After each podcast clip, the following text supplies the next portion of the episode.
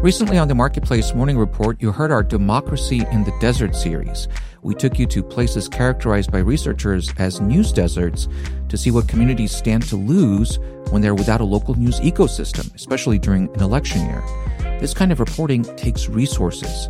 David Brancaccio went on a six day reporting trip with two of our producers, grounding themselves in these communities and meeting locals who are trying to find solutions and fill the gaps. Every donation to Marketplace helps sustain this kind of in-depth journalism. Please give what you can today at marketplace.org/donate. We're celebrating Marketplace's 35th anniversary with some throwback thank you gifts available during this March fundraiser. We took our old com era logo and put it on a sticker, a glass mug, a tote bag, and a t shirt. No matter how much you donate, you can get a fun piece of Marketplace history. Check them out at marketplace.org slash donate. These limited edition gifts are only available through March 22nd. Get yours at marketplace.org slash donate. Women 50 plus are often swing voters and they're unhappy about the U.S. economy. I'm David Brancaccio. First, investors are falling head over heels in love with the profits they expect from advances in artificial intelligence. On the stock market, the S&P and the Dow hit new closing highs yesterday, and the Nasdaq went into the trading day just 16 points away from an all-time high if it sticks by the close. When AI chipmaker Nvidia's quarterly report came in higher than expected this week, people are talking about AI becoming a distinct new industry. But beyond the mania, let's talk to a hard-headed economist about this. Christopher Low is at FHN Financial in New York. What I'm looking for are productivity gains we've made significant productivity gains in places like manufacturing and construction, but it's really hard in service industries.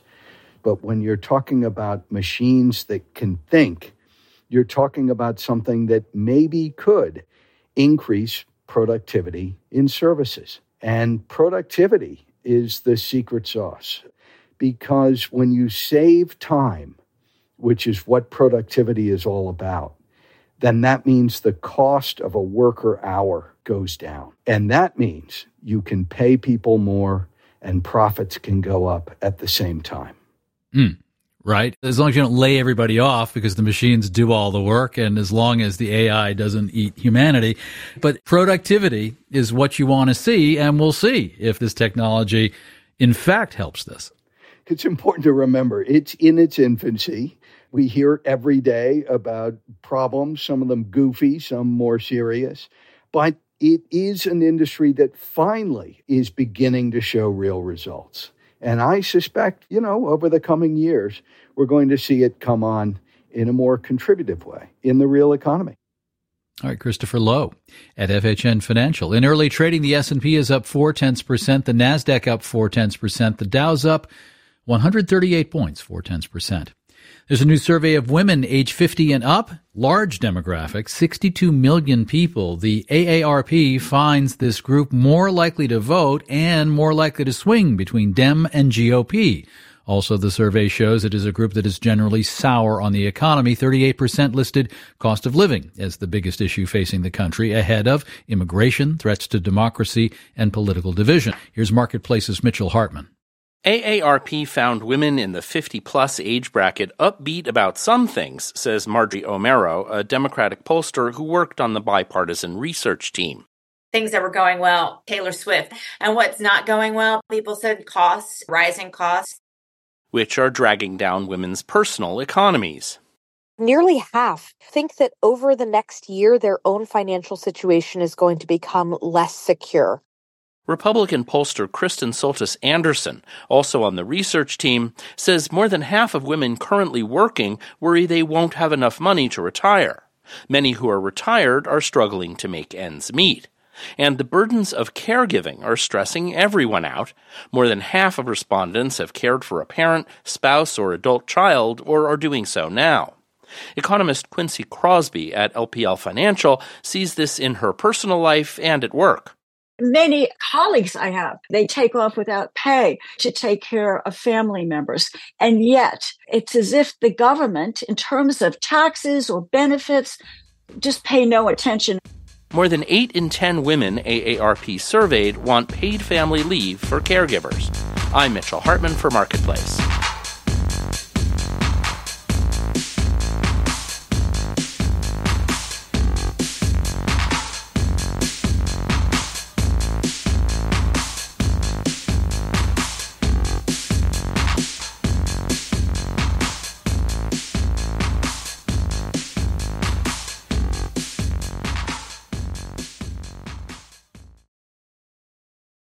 The tribal gaming industry, including casinos, generated a record $41 billion in revenue in 2022.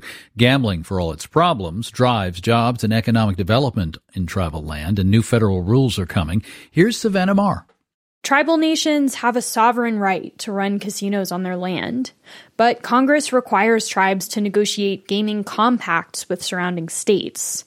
Those agreements attempt to head off questions over overlapping jurisdictions and regulatory power.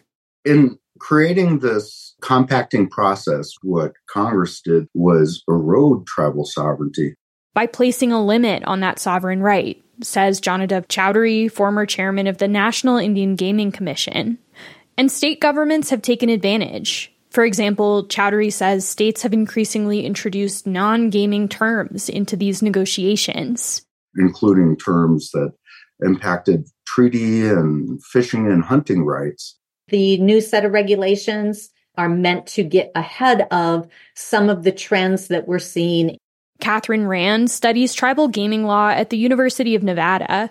She says it's the federal government's role here to ensure tribes are getting a fair deal. And the new rules make clear states can't hold this process over tribes' heads to force unrelated concessions. For example, if a state and the tribe see those negotiations as a chance to settle an ongoing dispute about tribal taxation of tobacco sales. Then Rand says the resulting gaming agreement won't get federal approval. And Matthew Morgan, chair of the Oklahoma Indian Gaming Association, says the feds have made their stance clear on another contentious issue. If a tribe in a state wanted to come to an agreement to offer statewide remote wagering. For example, allowing people off reservation to place bets on a tribal sportsbook app. These regulations say, yes, you can consider that. Morgan says these updated rules are a long time coming for a changing industry, and they offer stability to hundreds of tribes that rely on gaming revenue in lieu of a tax base. I'm Savannah Maher for Marketplace. It is the Marketplace Morning Report and we are from APM, American Public Media.